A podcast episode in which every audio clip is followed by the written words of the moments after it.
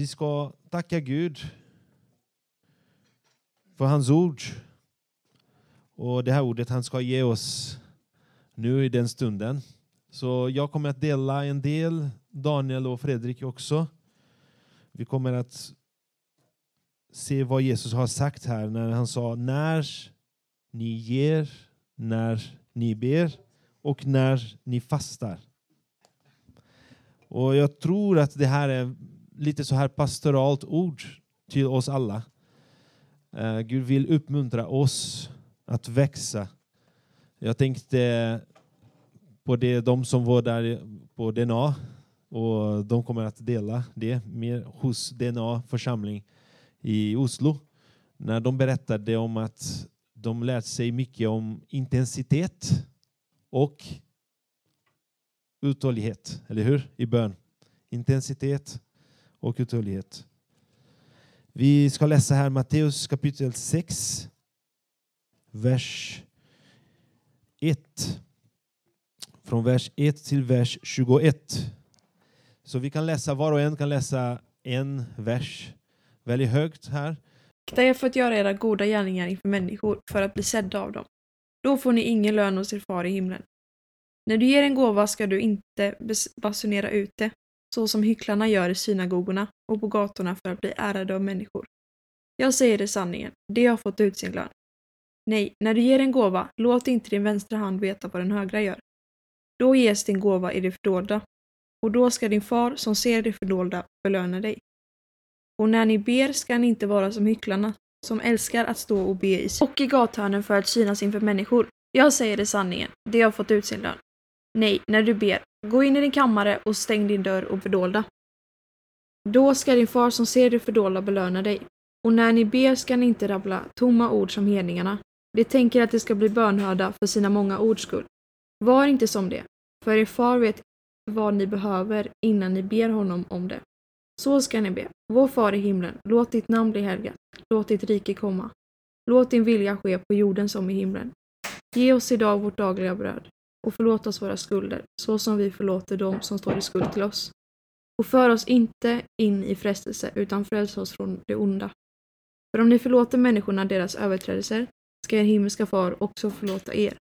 Men om ni inte förlåter människorna ska inte heller er far förlåta era överträdelser.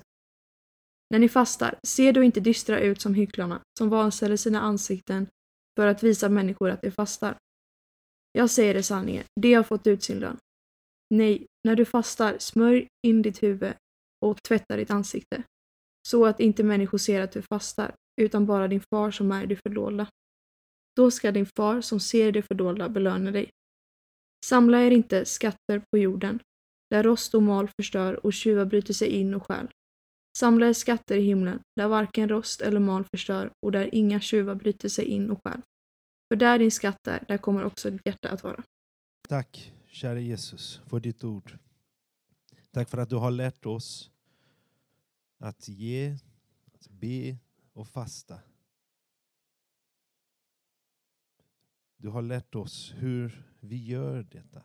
Du har lärt dina lärjungar, apostlarna, och de fick det bästa, fullkomliga förebild. Du är vår förebild Jesus. Vi vill göra så som du gör. Vi vill ha samma hjärta. Jesus, tack för att du gav oss ett exempel, inte bara med din undervisning, men när lärjungarna såg hur du gjorde. Och tack för att du talar till oss idag. Vi ber Gud att var och en av oss kommer att känna sig eh, uppmuntrad, inspirerad, också förkrossad. Så att vi ska ha hela våra liv i dina händer. Att vi ska vara helhjärtad inför dig när vi ger, när vi ber och när vi fastar. Vi ber för var och ens rutin, våra rutiner, vår vardag.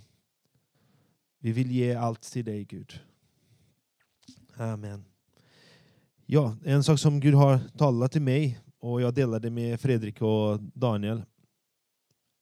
det var när ni fastar. Och de kommer också att dela lite om det, men jag vill bara tänka på den delen här, när vi fastar. Jag tänker så som vi i församlingen har gjort många gånger. Vi har gjort en lite offentlig fasta, eller hur? Tillsammans, när vi ber och fastar i januari till exempel. När vi har gjort också i oktober, eh, under hösten, vi har gjort eh, lite kortare period. Så vi har gjort två veckor, vi har gjort tre veckor i januari, en vecka nu i år. Vi har gjort eh, på, under hösten, typ från onsdag till lördag tillsammans. Och det är underbart när vi har en sån insats tillsammans, eller hur? När vi ska fasta tillsammans, när vi ska be, när vi ska träffas. Och så alla vet att vi fastar, vi vet och vi uppmuntrar varandra på, på det här sättet. Men här säger Jesus något som tillhör vår vardag, vår livsstil. Han säger här, just denna delen här, han pratar inte om den offentliga fastan, men han pratar om det som sker i det fördolda. Det som sker bara mellan mig och Gud. Och vi vill uppmuntra er.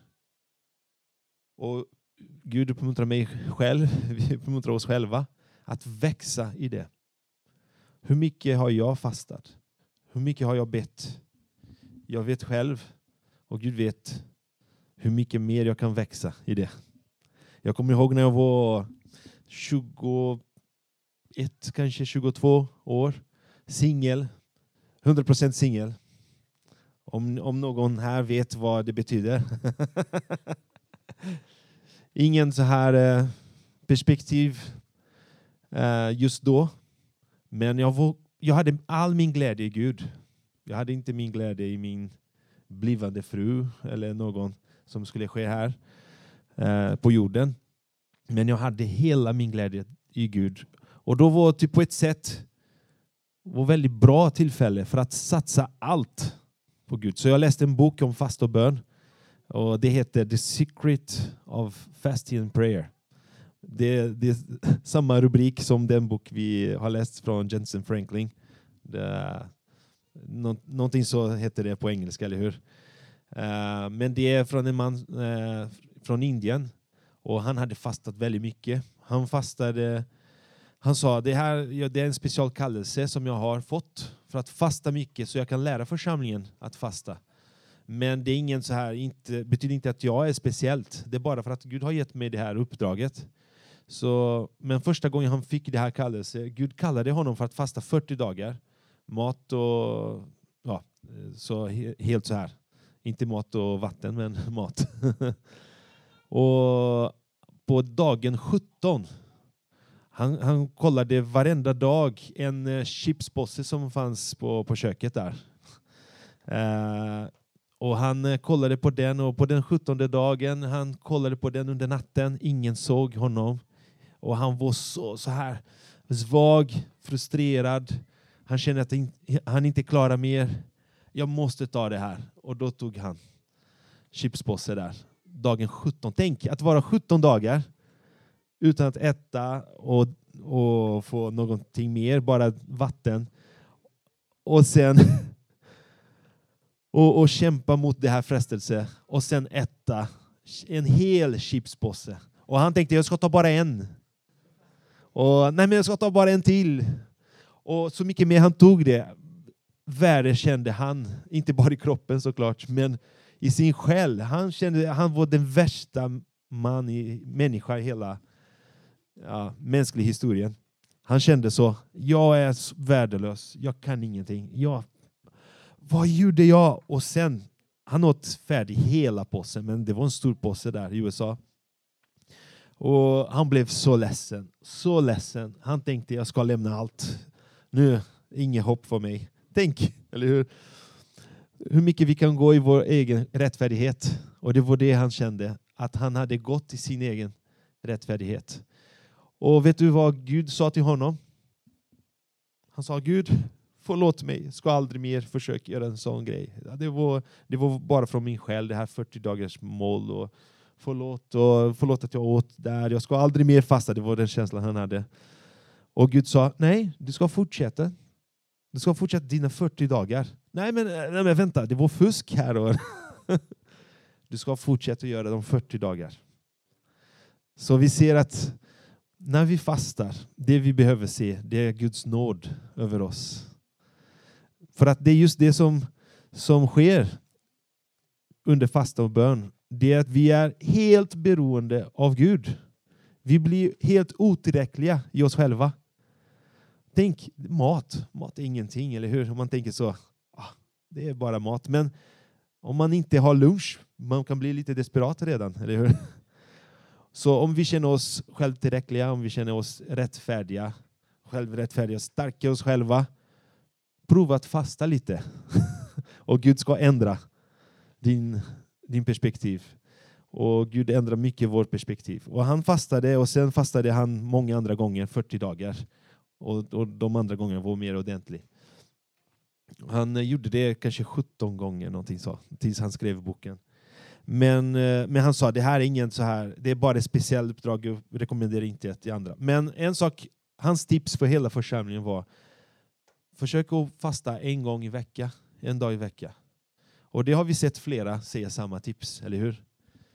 Um, och, så det här är väldigt praktiskt som jag säger nu, men eh, som kan välsigna oss så mycket.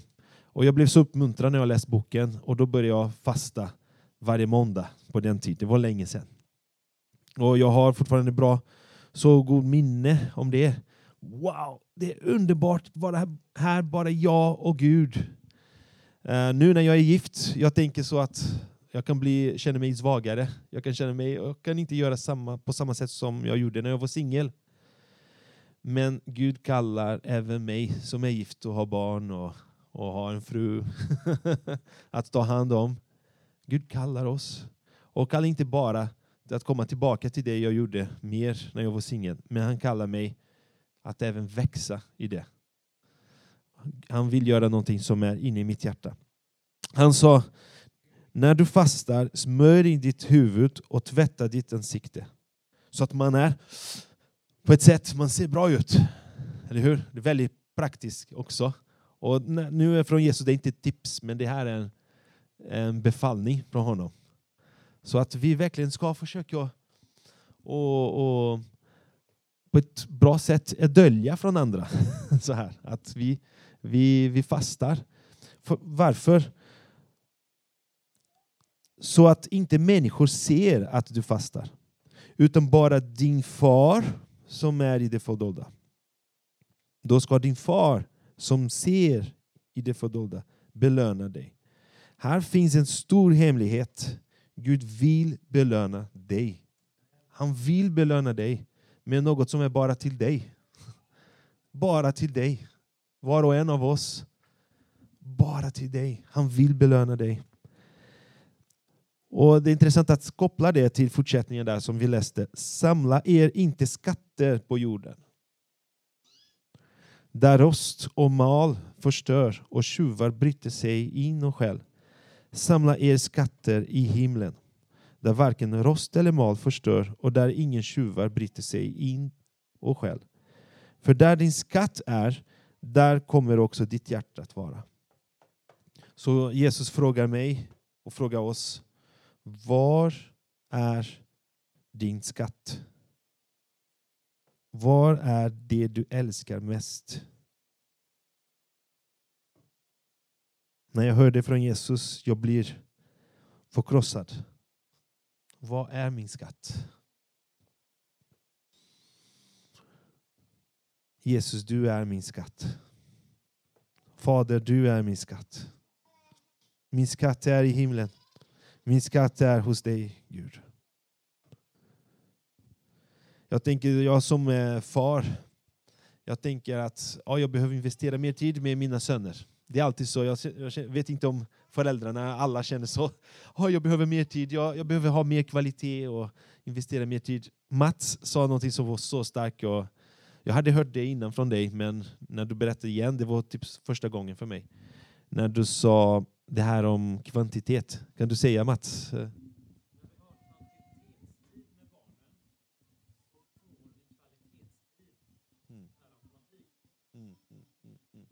Amen. När vi har kvantitetstid med barnen. Mycket tid. Då får vi kvalitetstid med dem. Och det kommer jag igen ihåg det som de syskonen i DNA delade. Att vara intensiv i bön och uthållig. Uthållighet betyder att ha mycket tid inför Gud. Mycket tid. Och vara uthållig i fastan också. Det är inte lätt, eller hur? Att vara uthållig i fastan. Men jag tänker, jag vill investera mer tid med mina barn. Jag vill ge mer tid, kvantitetstid och där kan ske grejer. Och vi ser att det sker varje gång. Vi har mer tid med dem. Vi har samma, när vi gör det med hjärtat, då blir det kvalitetstid. Så mycket mer om mig som son till Gud. Han är fullkomlig. Han vill alltid vara med mig. Hur gör jag som son? Hur gör du som son eller eh, dotter? Så han vill alltid vara med oss. Han vill ha kvantitetstid och kvalitetstid med oss hela tiden. Och han väntar på vårt svar varje dag. Han har den längtan för att vänta. Gud vill belöna dig, min syster och min bror. Amen.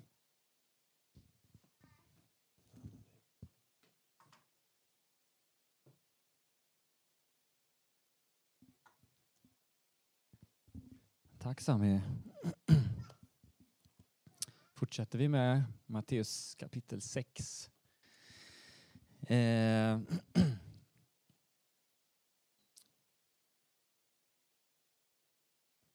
Eh. Intressant när vi tittade på det här kapitlet att det, det blev så aktuellt för oss, aktuellt vad som vi står i just nu. Men, eh, men samtidigt så konstaterar vi att det här väl, handlar väldigt mycket om livsstil, vår livsstil som lärjungar. Att leva i detta. Eh, och om man tittar lite på kapitlet här. Nu är ju kapitlen är ju... Det var inte, det var inte Jesus eller Matteus som delade in i kapitel. Men eh, det finns kapitel i alla fall. Och vi tog kapitel 6 här. Och då är det i mitten så är det om eh, eh när det står om bönen där, att lärjungarna fick lära sig att be. Och då står det Vår far i himlen, låt ditt namn bli helgat. Låt ditt rike komma. Låt din vilja ske på jorden som i himlen. Så här är väldigt, det är både i mitten på kapitlet men det är också centralt, eh, centralt fokus för, för Jesus som han ger till oss att ha centralt fokus för våra liv och för våra bön att hans rike får komma. Hans rike i mitt liv, hans rike i församlingen, i min familj, i mitt hus och att hans rike får komma till eh, vårt land, till människor runt omkring oss, på våran gata. Att det är våran bön och våra fokus. Och att eh, eh vi, vi vet från eh, till exempel från Romarbrevet 10 att eh, om du bekänner, med din mun bekänner Jesus som Herre, när han blir Herre i våra liv, då, får vi, då når frälsningen oss, då blir vi räddade. Så det har med vår frälsning att göra också. Att han blir våran kung. Att när, han, när det är hans rike, då är det han som är kung. Då är det inte längre jag som är kung.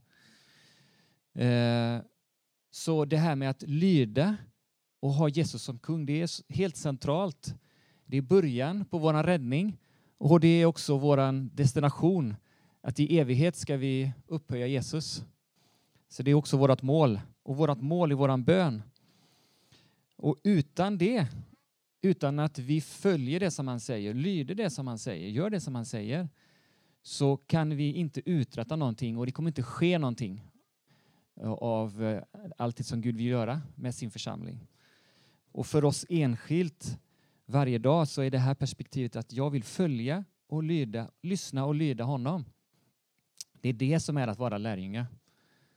För lärjungen måste ju följa den som är mästaren. Annars är han inte lärjunge. Så om, om, om, om mästaren säger gå hit så måste jag ju gå dit. Om jag går någon annanstans så är jag inte lärjunge. Så det är väldigt centralt. Men det är också väldigt intressant här att, att eh, vi, vi pratar om olika saker, olika fokus i olika predikningar, i olika tider av våra liv. Så uppenbarar Gud olika saker för oss. Och eh, under en tid så kanske vi talar mycket om eh, Gud som min pappa. Jag är Guds barn. Det är min identitet. Det är min trygghet. Det är min första plats. Och Gud är min pappa. Han älskar mig. Och en annan gång, i en annan predikan, så pratar vi om att, att Jesus är kung, Jesus är Herre. Vi predikar om Guds rike. Guds rike ska etablera sig här på jorden. Och jag ger mig helt till honom, jag följer honom, lyder honom. Men, och det är, eh, det är ingen konflikt. Och här ser vi det så tydligt i den eh, vers eh, som jag läste här, vers 9 och 10. Vår far i himlen och sen låt ditt rike komma. Så det, vi lever i de här dimensionerna hela tiden parallellt, ingen konflikt. Min identitet och trygghet är att jag är Guds barn. Min relation med honom är att, att han är min pappa. Han är också min herre, han är också min kung och jag följer honom. Eh, och eh, man kan gå tillbaka och titta på hur det fungerar i familjen såklart också. Eh, på olika sätt. Men eh, hur visar jag Gud att jag älskar honom? Ett sätt är att jag lyssnar på honom och jag gör det som han säger. Och det, vi kan prata mer om det. Men det är även intressant att, eh, att det slutar också med det kapitlet.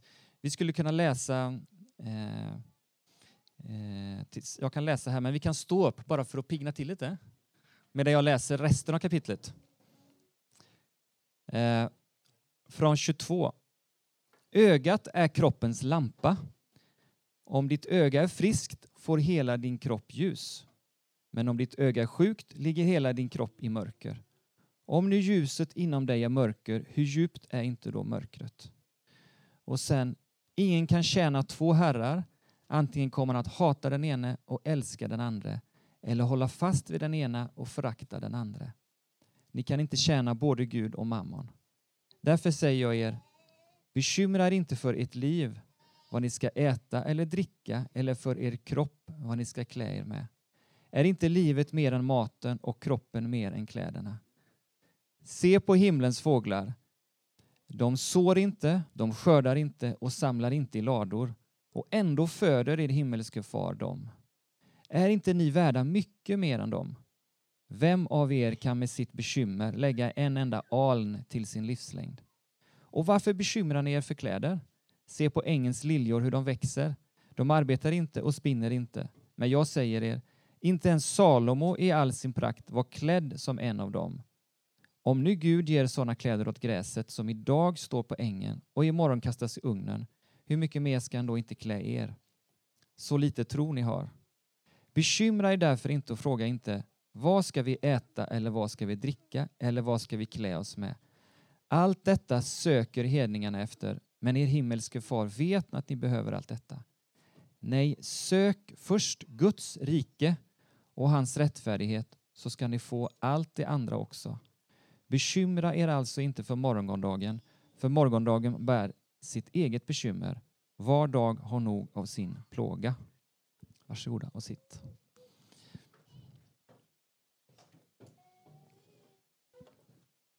Så det slutar också här med detta att sök först Guds rike, sök först hans vilja. Och det är intressant här att det innan då det som hedningarna gör, eller de som alltså inte följer Gud, vad söker de? Ja, de söker eh, allt det här eh, materiella, materiella behov, fysiska behov Eh, som i och för sig Gud vet att vi behöver dem och vi behöver dem. Vi behöver kläder, vi behöver mat och så vidare. Men, eh, eh men, de, så, men jag funderar på det här, vad det här med söker. Att vad söka, vad betyder det? Det är det som hedningarna söker efter.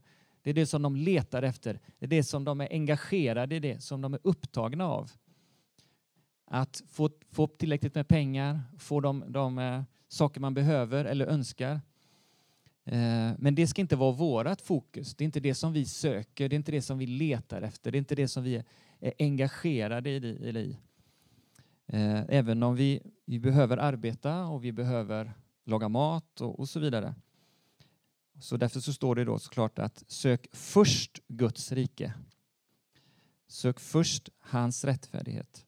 Och då ska vi få allt det andra också. Så han, och det är också, här står det också då, eh, att det är vår himmelske far som ger oss det här. Så återigen i, i versen efter varandra, att det, först står det er himmelske far och sen står det sök först Guds rike. Så vi står igen tillsammans, det här perspektivet att han är vår pappa och vi söker hans rike. Han är kung. Jesus är kung. Eh, och om man går tillbaka upp till vers 24, att, eh, att inte tjäna två herrar. Eh, och ibland så, så, eh, så tror jag att vi kanske det är bra att utvärdera sig själv lite grann. Det kanske är lite subtilt. Men man kan tänka så här att ja, nej, men jag, jag lever inte för pengar. Jag, jag lever inte för pengar. Det är inte, jag lever inte för min karriär. Eller jag lever inte för att ha mycket pengar. Jag lever inte för att bli rik. Mitt fokus är inte att bli rik eller berömd. Och så det här, eh, det här passar inte in på mig. Kan, det är väldigt lätt för mig att säga nej, jag söker inte mammon. Eh, så, så kan vi komma undan väldigt lätt. Men eh, antingen kommer han att hata den ena och älska den andra, hålla, hålla fast vid den ena och förakta den andra. Ni kan inte tjäna både Gud och mammon. Och sen börjar han prata om att bekymra er inte för ert liv. Så om vi är bekymrade för vad vi behöver för materiella saker eller har vårt fokus där, kanske betyder det att plötsligt så är mammon där ändå. Så om vi börjar leva utifrån att vi tar våra beslut baserade på det här har jag i plånboken, det här behöver jag, det här behöver min familj. Om mina beslut och mina prioriteringar är baserade på det, vem är det då och vad är det då som styr mitt liv? Då är det ju pengar i alla fall som styr mitt liv. Medan eh, vi ser här den här fina beskrivningen om hur ja, men Gud vill inte att, att vi ska ha det här fokuset utan han säger gång på gång att han ger oss allt vad vi behöver. Han till och med ger fåglarna vad de behöver, så han ska ge oss vad vi behöver. Sen finns det andra bibelverser att vi, ska, vi behöver arbeta och vi behöver och så vidare. Men det är inte vårt fokus, det är inte vårt hjärta. Så eh, en uppmuntran då också i, ihop med det här som kapitlet börjar med. Att eh, ge Eh, där står det om att akta er för att göra goda gärningar inför människor. Men det står inte akta er för att göra goda gärningar. Men att vi ska inte göra det för människors skull. Eh, för att vi ska bli sedda av dem. Då får ni ingen lön hos er far i himlen. Kanske Fredrik kommer säga någonting om lön. Du sa också någonting Sami. Eh, och eh, det står när du ger en gåva ska du inte basunera ut det. Och här är, Fredrik sa här innan vi pratade om det här, att eh, det här gåva här är allmosa, eller att ge någonting till någon i nöd eller någon som har behov. Så det här är inte att ge till exempel tionde, utan det här är när vi ger till människor som har behov, som har nöd, kanske i en, i en situation. Och det är egentligen där vi står också nu, att plötsligt så finns det massor med människor som förut hade ett normalt liv, och plötsligt är allting omkullkastat. Jag hörde igår, eh, eh pratade jag och Sofia, till exempel Kiev. Hälften av människorna har lämnat staden och har inte sitt normala liv och de som bor kvar har inte heller sitt normala liv. Och för vissa så kommer de från städer som är helt förstörda. Så även om kriget tar slut idag så har de ingenting att komma tillbaka till. Så här är väldigt aktuellt att här plötsligt människor som, som, som plötsligt är fattiga eller plötsligt behöver hjälp. Så vi är... Eh, det är bra att vi får vara engagerade och inte bekymrade Utan att eh, vi, när vi ger så, så ska Gud ge oss också vad vi behöver. Och Maja sa det väldigt fint eh, när du skulle flytta Majken. I förrgår när vi pratade med Lasse och Maja som Majken har bott hos där på gården. Att det är inte så att när Gud, när, när Gud ger någonting till någon annan så förlorar jag. Utan då kommer Gud ge mig tillbaka. Så Gud ska... Hon var hennes tröst när hon förlorade dig. Att hon kommer få någonting annat tillbaka. Så. Amen. Så vi fortsätter med Matteus 6, eller hur Fredrik? Varsågod.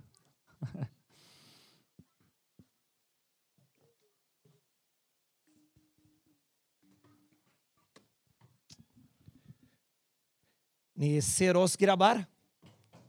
Jag ska inte vända ryggen mot er, eller hur? Ni står inkluderad.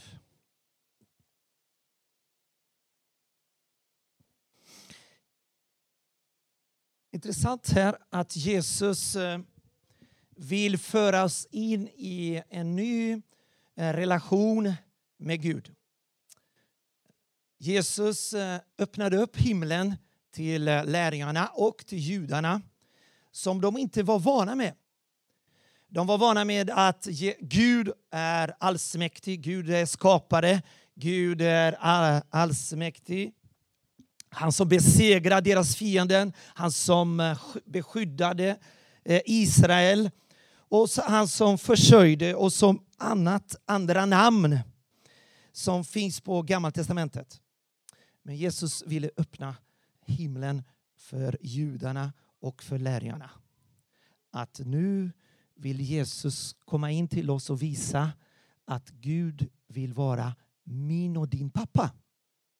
Och Det var en nytt, helt ny relation som judarna inte hade eh, eh, begrepp och erfarenhet. De, var, de fruktade Gud. De inte ens kunde skriva, eller hur? Eh, deras, eh, Guds namn. De fruktade så, bävade eh, de den Gud som de hade ett förbund där i Sinai och så vidare. Så det här är något nytt för dem och det är det som eh, Jesus lärde dem hur vi skulle be.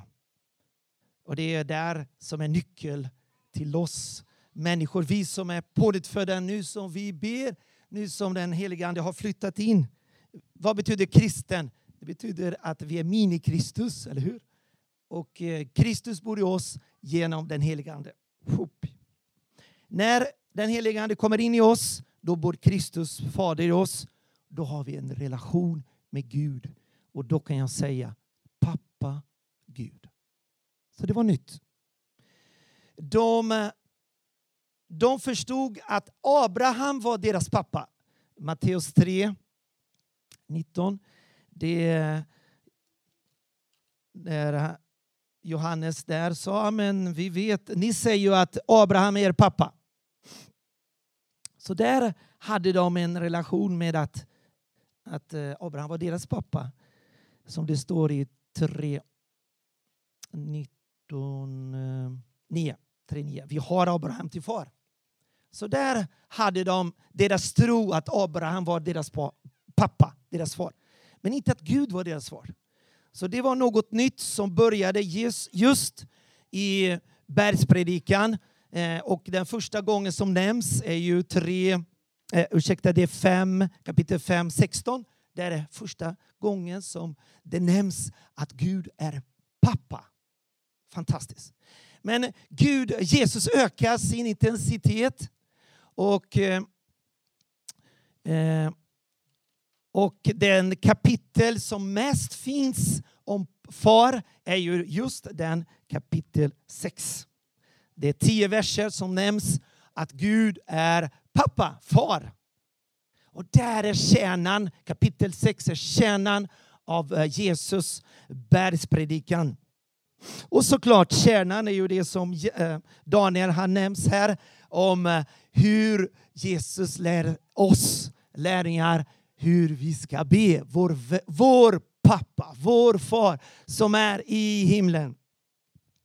Det är inte bara nu, det är ju Jesu ord. Nu, är det inte, nu behöver inte ni be genom mig. Nu kan ni be direkt till Fader. Be till Fader. Han, ska, han älskar att höra er. Och det här är då nytt. Allting nytt för lärjungarna som var judar. Vi är lärjungar, vi är inte judar, men vi är lärjungar. Så det var helt nytt för dem. En ny verklighet. Och det är en ny andlig verklighet för lärjungarna. Ehm.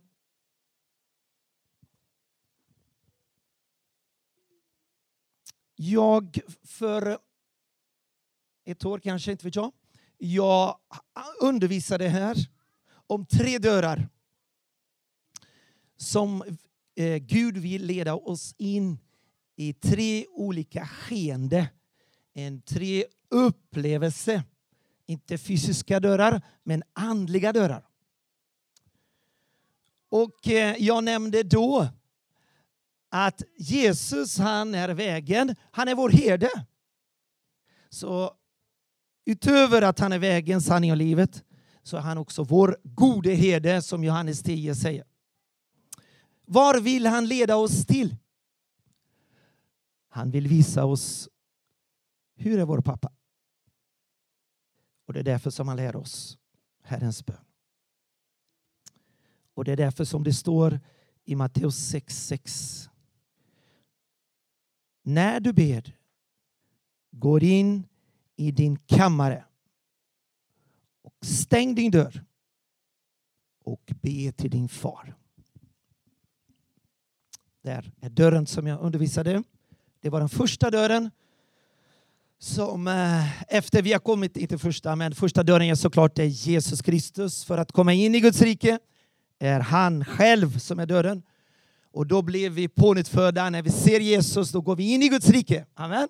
När vi ser Jesus, då kan vi gå in i Guds rike. Annars kan vi inte gå in. Men när vi ser Jesus, då kommer vi in i Guds rike. Och Guds rike, det sker två saker, eller hur? Det sker två saker, två olika dimensioner. Det är att vi går in i Guds rike och att Guds rike kommer in i vårt liv. Det är två dimensioner, eller hur? I oss och vi i Guds rike. Det är två dimensioner. Eh, och här är det nästa steg, nästa dörr som Jesus vill leda oss in till. Det är vår intimitet med Fader. Och hur ska vi lära känna Fader? Det är Jesus eh, till för detta, för att visa oss vägen, vägen till Fadern. Han vill, han har, i, I sitt ord så ser man tydligt och klart hur vi ska lära känna Fadern. Och vem Fader är, det kan vi se i hela skriften. Men det här är första dörren. Den dörren i en intimitet med Fader, med Gud. Och det är du och jag. Alla vi har den kallelse. Alla vi. Och det är en första kallelse som vi har. Gemenskap med Gud Fader. Gemenskap med honom. Med Jesus, Fader, Sonen och den helige Ande. Och eh, det som Gud vill, det som Jesus vill poängtera här är att när vi ber, när vi fastar och när vi ger är att all, han vill komma åt i vår motivation, har vi hört här. Eller hur? Han vill komma åt i vårt hjärta. Det är det som är det viktigaste. Vi får inte komma in i en ytlig handling. För då kommer vi in i religiositet. Och det är det som eh, det var en motsats till Jesus, vad fariseerna var. Eh, Skriftlärarna tyvärr var där. Det var bara en något yttre handling. Det var inte från hjärtat. De ville ha ära från människa. De ville, ha, de, ville, de, ville, de ville få en komplimang från andra människor. Och det är det som Jesus varnade oss alla här. Att vi ska göra det för Gud. Inte för andras skull. När du hjälper någon, gör det för Gud. Här finns inte många tiggare. I Brasilien finns det många, muitos que pedem. Det är många som ber och andra leder. Här har vi några som står framför mataffären. Och vi ska omvända vårt hjärta för de som behöver. Och det är intressant att när vi ger någon gåva, då ser vi hur fast vi är i pengarna. För då tänker man, aha, ska jag ge? Inte. Vad vill jag köpa? Eller hur? Det är bara när jag ger pengarna som jag tänker, oj, men de här pengarna, det är inte så roligt att ge kanske. Jag skulle önska faktiskt att köpa något till mig och inte ge. Så det testas om att ge. Om plånboken är frälst eller inte så testar du när du vill. Eller hur? Det testas om det är din mage som styr, om det är min mage som styr mig eller om det är andra, annat som styr. När, du, när vi fastar, då testar vi hur mycket styr maten alltså. Oj, oj, oj, vad vi är beroende av mat, eller hur? Jag, ja, tjejerna säger vad du är sur pappa när du inte äter. Det är min brist eller hur? Jag blir dålig humör när jag inte äter. Så det är en utmaning att bli andlig, att vara andlig när man fastar. Det är en jättestor utmaning när man fastar. Så det är där det testas. När vi fastar. Om maten, om det är magen som styr mitt, mitt liv. Och när jag ber Hur mycket, när går jag in i min kammare? Bara jag till Gud. När går jag in? Hur ofta går jag in? Hur ofta börjar morgonen? Hur, hur börjar morgonen? Börjar morgonen eller dagen i ordet? Är lite bön. När jag just kom eh, till Sverige, vi kom till Sverige så delade jag ut Göteborgs-Posten. Två gick jag upp, två, och halv, tre. Det var jättejobbigt. Och som brasse då, brassevana kunde man inte sova innan tolv på natt, tolv. Eh, då sov man inte mycket. Nej. Men då blir man utbränd också sedan, eller hur? Naturlig fysisk förklaring. Eh, så när vi ber, eh, hur börjar vi på morgonen? Så det tänkte jag, här är inte så mycket tid, men jag ska ändå läsa några verser. Och några tankar. Gud, ge mig ork och kraft. Led mig idag. Jag tackar att du är med mig. Det räcker i det här korta bönen. Sen i längden räcker inte bara kanske tre, fyra verser. Det är fantastiskt. Det räcker faktiskt eh, att du äter en liten portion av fem verser och mediterar det är redan, du ställer in ditt hjärta och din, mm, ditt sinne till Gud, Fader. Och det börjar dagen. Så hur börjar du dagen? Och hur du börjar dagen visar var ditt hjärta är och befinner sig och var ditt öga eh, fokuserar. När du väljer, när du får välja, eh, dina, när du tar dina egna val då visar du vad du har i ditt hjärta och vad du tänker. För det som du satsar, det som du väljer till, det är, då är du fylld av det. Men klart, det räcker inte de här minuterna som kan vara tio minuter som är så värdefulla när du börjar dagen. Det räcker med det här. Ta ett kopp kaffe, ord och bön. Så det kan vara tio, minut, tio minuter bara. Men det är, Gud ser inte längden, Gud ser ditt hjärta. Så på, när du går till jobbet, då kan du be i tungor, eller hur? Då kan du proklamera, be i tungor. Då tar du vara på tiden när du cyklar till jobbet. Eller till tåget. Men här, när du går in i skattkammare, är ordet. Skatta, skattkammare. Förrådet är ordet. Förrådet, där, den dörren, kommer ni ihåg jag predikade det? Det här ordet betydde ett förråd. De andra rummen fanns inte dörr. Men det här rummet fanns en dörr. Var, vet du varför det fanns en dörr till det förrådet? För där fanns all mat och pengar. Där ska vi gå in. Vi ska gå in i samma plats. Där platsen som vi går in inför Gud Fader, det är skattkammaren. Det är där som vi kan få fram all rikedom. Det bästa rikedom för vårt liv, för ditt personliga liv, för din familj och för församlingen. Och det är det här, det största uppdraget som vi har. Amen. Det största uppdraget. Vi, vad tror vi? Det står i första P2 att vi är ett folk av präster. Vad vi tror på är att varenda pånyttfödd, varenda person som är kristen, varenda person som har avgjort till Kristus är en präst. Vilken var den, den, den viktigaste tjänst för prästen i Gamla Testamentet? Det var deras tjänst inför Gud. Det var inte den tjänst inför människorna. Det var skriftlärdarna. De hade en tjänst inför folket att förklara ordet, men inte prästen. Vad gjorde prästen? Han var bara, han var dold, han var ensam. Han var ensam. Han gjorde offer, men han var ensam i templet. I templet var bara Gud och prästerna.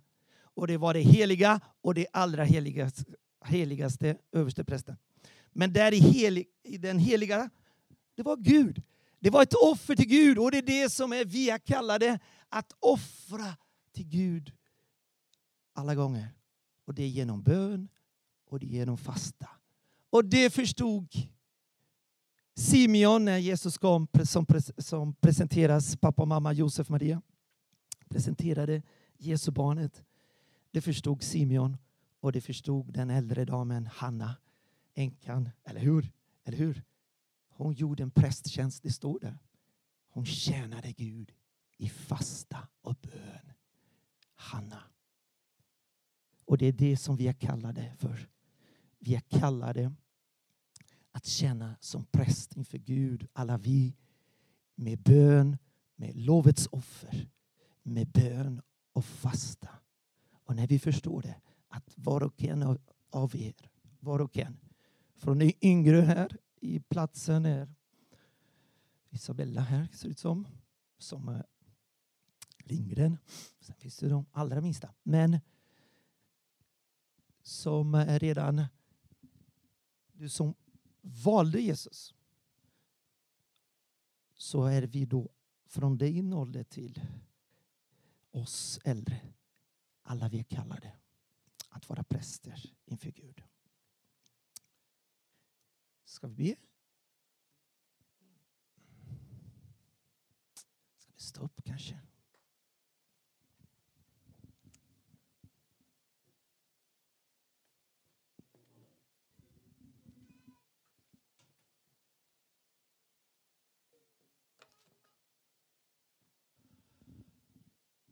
Vi vill eh, offra vårt liv och förnya vår kallelse inför dig, Gud. Vi vill säga ja till den första kallelse som vi har, att vara präst inför dig, Gud. Att frambära offer, bön och fasta. Hjälp oss eh, i, i i vår svaghet att det är svårt. Vi vet att det är svårt. Du vet att vi tycker det är svårt att fasta, Gud. Vi gillar att äta så bra. Och ofta. Men vi, Gud, vill hjälpa oss i vår svaghet att, att fasta. Att göra det för dig, inte för andra människor. Hjälp oss att gå in i kammaren och ha intimitet med dig och att be och att tro att du ska belöna vad vi ber om. Du ska belöna oss, Gud, Fader, med det goda. Det goda. Du är en, du är en god Gud som älskar att ge goda eh, gåvor. Och med den förtrösta på så vill vi göra det. Att komma. Det är den motivation som vi vill komma till i vår bön, i skattkammare, i förrådet. Där vi söker himmelska skatter istället för jordiska. Och därför tackar vi dig Gud. Hjälp oss att se andras behov, fattiga, de som eh, sörjer, de som lider och de som inte ens har eh, pengar för mat. Hjälp oss att se dem. Hjälp oss att hjälpa dem. Hjälp oss heliga Ande. Vi vill ha ett öppet hjärta. Vi vill ha ett gott hjärta, himmelskt hjärta. Ta vår hand Jesus, led oss till Fader i gemenskapen och intimitet. Tack Jesus att du är med oss, helige Ande. Tack Jesus att du öppnat en väg. En, en väg genom dig Jesus, i den helige Andes kraft. Vi tackar dig Jesus. Tack Jesus.